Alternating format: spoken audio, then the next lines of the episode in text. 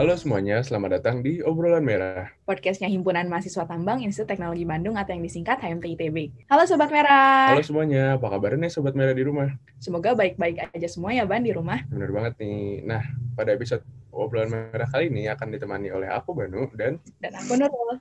Obrolan Merah kali ini sebenarnya ada yang beda nih. Kira-kira apa ya? Nah, bener banget nih Ban, karena uh, pada podcast hari ini, Divisi Medkominfo yang biasanya menaungi masalah uh, podcast akan berkolaborasi lagi nih dengan Divisi Ekstra Kampus.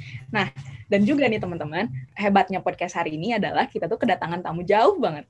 Nah, siap-siap nih buat yang pengen KP. KP itu yang lagi nyari-nyari KP di bagian Indonesia Timur yang alamnya tuh bagus banget. Siap-siap ya. Wah, kira-kira siapa nih Rul tamunya? Nah, sosok tamunya itu spesial buat teman-teman. Jadi itu uh, beliau merupakan uh, yang pertama, beliau itu mahasiswa teknik pertambangan. Yang kedua, beliau itu merupakan ketua himpunan dan yang terakhir beliau itu merupakan koordinator wilayah dari wilayah Maluku dan Papua. Mungkin nanti uh, banyak kelebihannya lagi nanti akan dijelasin nama abangnya. Siapa sih sebenarnya? Langsung kita sambut aja kali ya. Halo Bang Dika. Halo Bang Dika. Oh, Bang, apa kabarnya nih Abang? ya sehat, alhamdulillah. Kabar baik. Wah, Alhamdulillah. Nah, kali ini di obrolan merah kali ini dengan Bang Dika, kita akan membahas sudut pandang pertambangan dari timur Indonesia. Betul banget. Nah, mungkin langsung kita tanya aja kali ya Mm-mm. dari pertanyaan pertama. Nah, mungkin buat yang belum tahu nih, mungkin teman-teman pendengar semua sobat merah pada belum tahu nih, Bang Dika dari universitas mana, asal daerah dari mana gitu.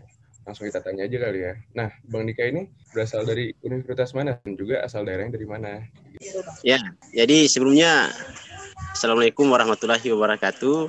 Perkenalkan nama saya Mudrika Masud. Saya asal dari Provinsi Maluku Utara, daerah Kabupaten Halmahera Selatan, Kampung Desa Indari, Kecamatan Macan Barat. Ah, saya berkuliah di Universitas Muhammadiyah Maluku Utara, program studi Teknik Pertambangan, jurusan Teknik Pertambangan, Fakultas Teknik Universitas Muhammadiyah Maluku Utara. Jadi itu saya sebatas perkenalkan nama dulu. Eh, lebih dan kurangnya saya kembalikan ke teman-teman. Salam tambang. Salam, Salam tambang.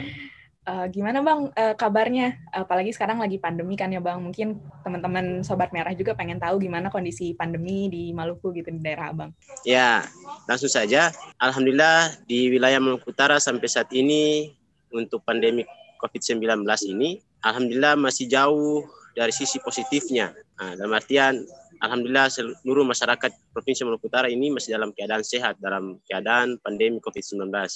Aktivitas juga masih berjalan sesuai dengan keinginan masyarakat di Maluku Utara yang lebih khususnya Bang Dika itu ya sampai saat ini alhamdulillah sehat dalam keadaan pandemi COVID-19. Insya Allah sehat seterusnya. Alhamdulillah. Oke, mantap Semoga ya Bang, semoga eh, di sana juga baik di sana atau di sini pun di seluruh dunia yang ada cepat membaik. Amin. Iya, benar banget. Kan dari Bang Dika ini dari eh, program studi yang sama kayak kita ya, teknik Mm-mm. pertambangan. Kita juga mau nanya nih, mungkin eh, tentang pertambangan nih, eh, tentang background Abang di pertambangan juga. Nah, sebenarnya Abang itu memilih teknik pertambangan itu kenapa sih Bang? Dan juga suka dukanya eh, berkuliah di jurusan teknik pertambangan. Seperti itu Bang. Ya. Jadi saya awal masuk kuliah itu antara dua jurusan yang saya mau pilih. Ah, jurusan pertama itu informatika, yang kedua teknik pertambangan. Saya dapat motivasi dari jurusan teknik pertambangan ini karena Bang Dika lihat ini kondisi di wilayah Maluku Utara itu banyak potensi sumber daya alam.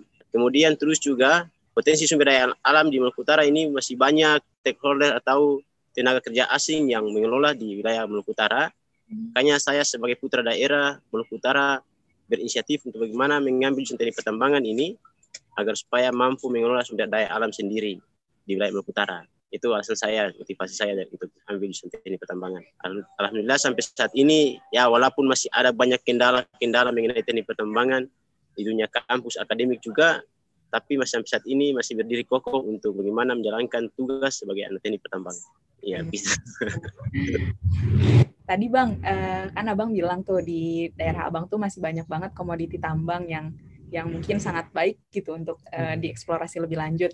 Nah, eh, kalau boleh tahu nih Bang, komoditi apa sih Bang yang paling khas mungkin dari daerah sana?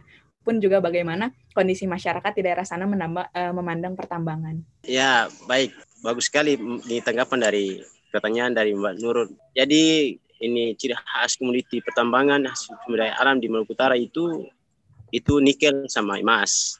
Nah, itu dominannya sumber daya alam di Maluku Utara. Kemudian yang kedua mengenai tanggapan masyarakat mengenai teknik pertambangan di Maluku Utara ini memang sangat sensitif, sangat sensitif sekali masyarakat Maluku Utara mengenai menanggapi persoalan pertambangan. Sebab di Maluku Utara ini itu paling banyaknya masyarakat petani. Dan penghasilan petani ini paling banyak itu adalah komoditi ini kopra, kelapa, kelapa, cengkeh, sama pala. Makanya ini masyarakat di lingkungan Provinsi Maluku Utara ini, ini mereka takut adanya pertambangan sebab mereka takut bahwa ketakutannya ruang hidup mereka sebagai petani itu itu di, di, diganggu pertambangan. Makanya mungkin saja penerapan sistem pertambangan di Maluku Utara ini tidak melalui prosedur sistem pertambangan yang sudah tercantum dalam aturan-aturan pertambangan sehingga dampak lingkungan juga terjadi di lingkungan pertambangan di Maluku Utara. Nah, itu menjadi salah satu ketakutan dari masyarakat Provinsi Maluku Utara sehingga mereka menganggap bahwa pertambangan hadir ini bukan menjadi solusi untuk kesejahteraan masyarakat. Nah, ini juga menjadi tantangan bagi kita masih teknik pertambangan di Universitas Muhammadiyah Maluku Utara agar bagaimana kita mampu merasionalisasi terhadap masyarakat ini mengenai tentang pertambangan. Jadi itu Mbak Nurul. Oke, mantap banget nih. Ternyata uh, masyarakatnya juga masih ada yang takut ya kalau pertambangan ini bukan bukan menjadikan masyarakat itu tambah sejahtera, gitu, gitu ya. Kalau ngomong-ngomong dengan pertambangan nih dan juga dari kampus di Abang kuliah itu. Nah, Abang kan sebenarnya nih tadi udah dikasih tahu juga sama Nurul ya. Abang ini uh, sebagai ketua himpunan ya. Nah sebenarnya abang tuh kenapa termotivasi mempunyai mimpi juga dan latar belakangnya apa sih untuk menjadi ketua himpunan itu dan keperjalanan himpunan pada saat ini tuh seperti apa bang di sana bang? Ya baik, ini atas pertanyaannya. Jadi saya sebelumnya untuk termotivasi atau latar belakang menjadi sebuah eh, seorang pimpinan di jurusan teknik pertambangan ini dalam hal ketua himpunan. Yang pertama saya berproses masih masuk kuliah dalam hal pengkaderan pertama saya termotivasi terhadap senior-senior saya di, di kampus. Nah, jadi prosesnya itu panjang memang panjang untuk menjadi seorang pemimpin atau ya menjadi seorang pemimpin di himpunan sistem pertambangan ini media panjang. Kan tetapi pada urgennya saya ini ingin menjadi sebuah sebuah pemimpin di jurusan teknik pertambangan ini. Yang pertama saya lihat melihat kondisi himpunan, kemudian saya punya cita-cita ini bagaimana untuk mengembang apa kasih kembangkan kasih kembangkan untuk himpunan teknik pertambangan Ternate ini agar supaya jauh lebih baik. Sebab di sebelum-sebelumnya ini banyak program kerja dari senior-senior saya masih banyak belum terrealisasi. Makanya saya termotivasi bagaimana menjadi seorang pemimpin ini membawa himpunan jauh lebih baik daripada sebelum-sebelumnya. Nah, tapi sebelum apa menjadi kita himpunan ini masih ada proses-proses yang harus kita lalui di, khususnya internal himpunan teknik pertambangan Ternate ini paling banyak sekali yang harus kita lewati. Nah, sebab khususnya di internal HMTP umum itu prosesnya harus kita loyal. Misalnya kita harus ikuti uh, proses agenda-agenda himpunan, uh, kemudian juga eh, agenda-agenda eh, fakultas. Karena kita di, di himpunan ini itu satu satu wadah dengan fakultas teknik. Makanya proses itu yang kita harus lewati sebab proses itu juga senior-senior lihat bahwa oh Sidika ini dia loyal dia bisa jadi pemimpin untuk menggantikan senior-senior yang lain. Nah, sehingga alhamdulillah tujuan saya itu karena tujuan saya itu yang pertama masuk kampus ikut pengkaderan di Fakultas Teknik di himpunan. Pertama nih saya itu harus menjadi seorang pemimpin di himpunan dan alhamdulillah sampai saat ini terrealisasi menjadi seorang ketua himpunan di, di pertambangan. Oh iya bang, suka dukanya apa nih bang? Udah menjadi seorang kahim. ya itu konsekuensi. Sebab dalam berorganisasi itu baik maupun buruk, suka maupun tidak suka, tetap harus suka. Nah, banyak hal yang kita bilang duka, senang, nah, itu salah satu menjadi konsekuensi.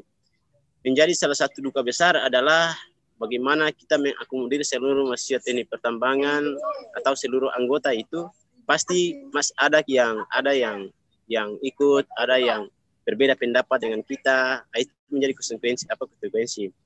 Makanya banyak hal-hal mengenai masalah internal banyak sekali. Tapi itulah menjadi salah satu konsekuensi organisasi yang harus kita mampu hadapi. Nah, pada substansinya itu hanya loyalitas anggota. Ya. Betul banget. Tapi banyak juga ya suka duka dari menjadi kahim ini ya. Suka tidak suka, suka gitu ya, Bang. Tidak suka, ada suka. Iya, benar banget. Nah, Abang kan sebagai pemimpin nih di HMTP UMU ya, Bang ya, sebagai sosok ketua himpunan.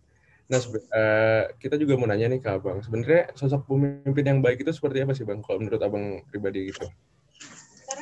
Ya, ini akan kita kupas mengenai materi KMO ini, kepemimpinan manajemen dan organisasi. Nah, jadi ciri pemimpin yang baik itu yang pertama harus punya kesabaran dan ketabahan. Nah, itu yang pertama sekali. Yang kemudian kedua dia harus punya jiwa eh, sosial yang tinggi dalam artian merakyat kepada anggota-anggotanya.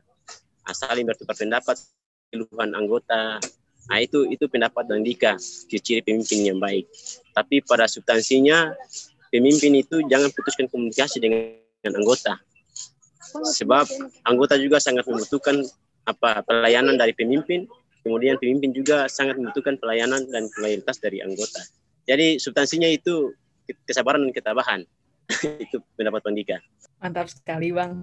Ada manfaat atau hal positif yang langsung gitu bang abang rasakan saat abang berorganisasi gitu bang mungkin banyak sekali menurut yang saya dapatkan ini manfaat dari berorganisasi nah, yang pertama jalur komunikasi atau eh, jalur komunikasi berbicara mentalisasi. Nah itu yang kita dapat banyak dapat di organisasi. Abang Dika ini jujur orangnya sangat pemalu. Nah, tapi ketika berorganisasi Alhamdulillah mentalisasi dia terbentuk sehingga kecakapan juga dia terbentuk. Akhirnya kita mampu berkomunikasi dan berdiskusi dengan teman-teman yang lain. Nah, jadi manfaatnya itu yang, kemudian manfaat selanjutnya itu punya banyak kenalan-kenalan teman-teman di, di lingkup organisasi yang lain. Nah itu manfaat dari Bang Dika berorganisasi. Wah oke okay, oke okay. keren banget ya. Uh, berarti Bang Dika ini awalnya yang pemalu tapi bisa uh, setelah menjadi ketua himpunan uh, dapat skill-skill seperti skill berbicara gitu, hmm. skill uh, public speaking, public speaking mungkin ya kepada orang lain. Nah berarti Abang Dika ini semangat banget ya dalam menjalani organisasi. Semangat 45, salam 45, tambang. Salam tambang. Nah mungkin karena karena semangatnya itu, mungkin kita pengen nanya tips and trick ini bang, tips dan triknya biar itu tidak jenuh dalam berorganisasi itu kayak gimana bang? Biar tetap gitu. happy gitu bang, biar tetap dapat manfaatnya mungkin. Iya benar banget. Nah jadi ini menarik sebenarnya trik bagaimana berorganisasi agar tidak mampu, eh, tidak jenuh, semangat dalam berorganisasi. Yang pertama, Mendika sampaikan bahwa tetap semangat, tetap semangat, kemudian jangan putuskan komunikasi Nah, sebab kita berorganisasi ini tetap tadi Mandika bilang pasti ada konsekuensinya. Nah, pasti ada konsekuensinya banyak hal. Bang Dika sampaikan bahwa walaupun saya pribadi, walaupun saya pribadi terlihat sakit dalam hati, tapi senyuman itu harus tetap diberikan untuk senyuman. Artinya maksudnya orang lihat bahwa oh Bang Dika ini terlihat happy-happy padahal di dalam hati itu memang paling sakit menghadapi konsekuensi organisasi. Nah, dalam artian jangan kita nampakkan konsekuensi organisasi terhadap anggota dan lain-lain. Agar supaya kita tetap terlihat happy, anggota pun ikut happy walaupun keadaannya rumit maupun sakit. Nah, substansinya adalah eh, bagaimana trik untuk berorganisasi agar semangat, yang pertama kita harus saling berkomunikasi dan selalu eh, memberikan motivasi terhadap anggota. Itu triknya. Ya, selalu memberikan apa semangat terhadap anggota, komunikasi, motivasi.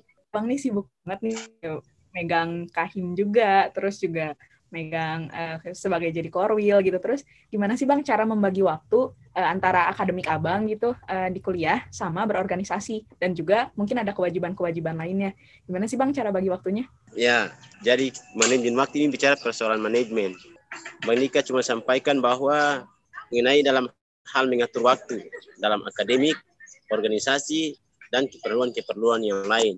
Yang pertama, Bang Nika sampaikan bahwa ini saya sering bilang di bilang di teman-teman anggota himpunan di sini bahwa dalam hal manajemen waktu terhadap ini suatu kepentingan akademik dan organisasi ini yang pertama lihat mana kondisi yang paling penting, mana hal yang paling penting. Misalnya akademik yang paling terpenting, maka harus utamakan akademik. Nah, apabila dalam organisasi yang penting juga, maka harus utamakan itu.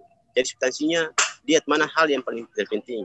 Sebab kita harus utamakan unggul dalam apa organisasi tuntas akademik itu dalam setiap konstruksi organisasi ya Jadi harus unggul organisasi, tuntas akademik. Nah, kemudian juga alhamdulillah sampai saat ini Bang Dika juga mampu manajemen waktu untuk akademik dan untuk di organisasi dan keperluan lain-lain. Alhamdulillah masih bisa diatasi dan berjalan masih lancar. Begitu Mbak Nur. Keren banget ya Bang Dika ini masih, kita. masih bisa menyeimbangkan kehidupan akademik dan organisasi. Dan yang kita bisa ambil tadi, yang paling penting itu kita bisa menentukan prioritas gitu. Mana yang mana yang paling penting itu yang dilakukan terlebih dahulu gitu ya. Nah, ini sebagai mahasiswa teknik pertambangan ini merupakan sosok yang keren banget yang bisa dijadikan panutan gitu kita. Nah, untuk pertambangan ke depannya nih Bang, Abang ada harapan yang sih Bang untuk uh, pertambangan secara umum gitu, untuk uh, pertambangan buat Indonesia, apakah ada Abang ada harapan? Ya, harapan saya paling banyak sekali mengenai pertambangan Indonesia. Jadi yang pertama harapan saya itu saya mau pertambangan di khususnya di Maluku Utara ini harus dia berjalan sesuai dengan prosedur sistem pertambangan untuk di Maluku Utara. Sebab tadi Mandika bilang banyak hal yang disampaikan oleh masyarakat di Maluku Utara ini mengenai tentang pertambangan ini sangat sensitif. Nah, makanya harapan saya, insya Allah kalau sudah selesai kuliah, saya mampu untuk bagaimana mengakomodir seluruh teman-teman mahasiswa teknik pertambangan di Indonesia agar bisa menjaki persoalan sistem pertambangan yang diterapkan dalam pertambangan khususnya di Maluku Utara. Kemudian harapan kedua, harapan saya untuk seluruh teman-teman mahasiswa pertambangan di Indonesia ini tetap menjalankan hubungan satu rahmi, komunikasi, agar di mana saja kita bertemu di maupun dalam perusahaan maupun di luar perusahaan, khususnya di wilayah Indonesia ini, kita tetap punya rasa saudara dan bisa bertatap muka lagi kembali di, di mana saja kita berada. Nah, pada substansinya harapan saya itu adalah eh, pertambangan di Maluku Utara harus melalui prosedur sistem pertambangan yang baik. Sebab di sini untuk di PT, IWIP, perusahaan IWIP, NHM, bahkan ada beberapa perusahaan yang yang ada di Maluku ini itu cuma satu penambangan itu tidak sesuai pertambangan. Nah itu yang menjadi salah satu hal yang paling kita eh, hal yang paling paling menjadi sebuah pembahasan di lingkup himpunan teknik pertambangan umum Ternate. Jadi itu Mbak Nurul harapan dari Mandika.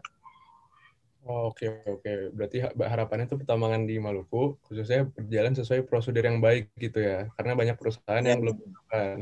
Dan juga untuk antar mahasiswa um, untuk menjaga hubungan silaturahminya agar uh, suatu saat jika bertemu di mana di perusahaan atau di luar juga bisa uh, layaknya seperti saudara gitu ya. Betul banget. Terlebih juga uh, perusahaan tambang juga bisa dibilang itu itu aja nggak sih, Bang? Iya, Jadi kalau misalkan uh, saat kita di kuliah nih jangan putus silaturahmi banget nih, iya, biar nanti di, di kerjanya tuh kayak, woi woi, bisa tinggal iya, nyapa kayak gitu aja.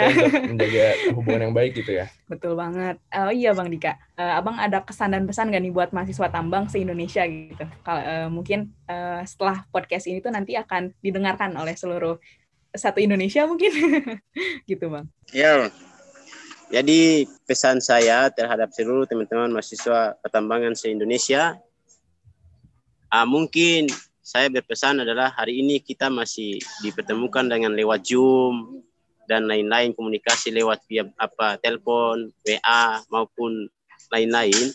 Saya pesan semoga di mana saja kita bertemu di mana saja kita eh, bertetap muka. Satu pesan saya adalah utamakan hal silaturahmi, utamakan silaturahmi, utamakan rasa persaudaraan. Sebab kita berbeda beda-beda suku, agama dan ras, tetap kita satu. Itu bineka tunggal ika.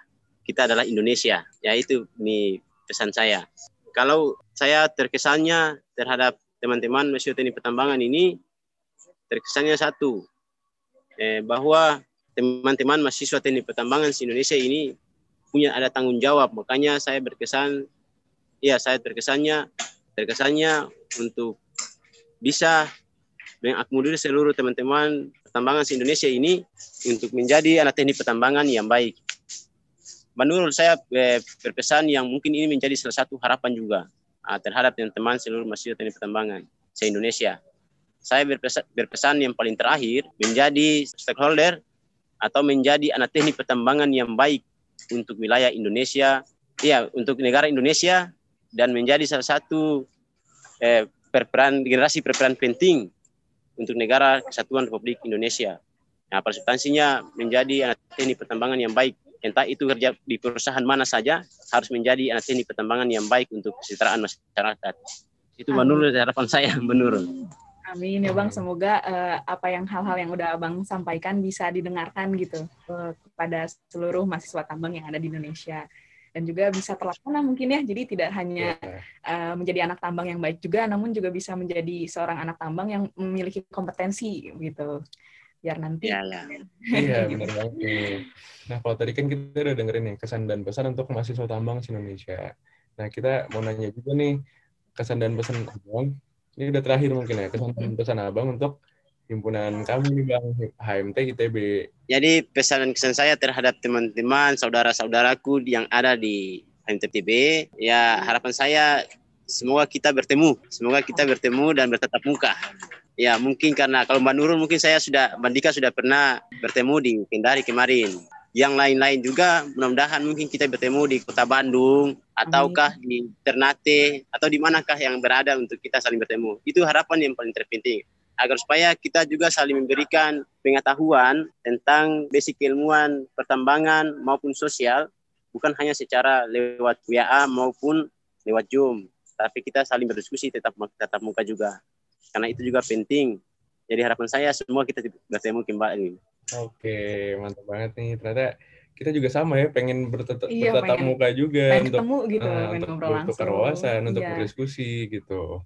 Nah, oke nih mungkin kita udah dengar semua nih kayak dari Bang Dika, kita juga udah nanya tentang semua yang pengen kita tahu ya tentang Bang Dika dan Bang Dika juga uh, sudah menjawab dan terima kasih untuk uh, waktu dan tempatnya untuk bisa hadir di podcast MTI kali ini. Kami mohon maaf jika ada kesalahan dan uh, mungkin sampai sini aja ya episode eh, obrolan merah uh, pada kali ini. Aku Banu. Dan aku Nurul. Sampai jumpa di episode selanjutnya. Bye-bye. Bye. Terima kasih Bang Dika.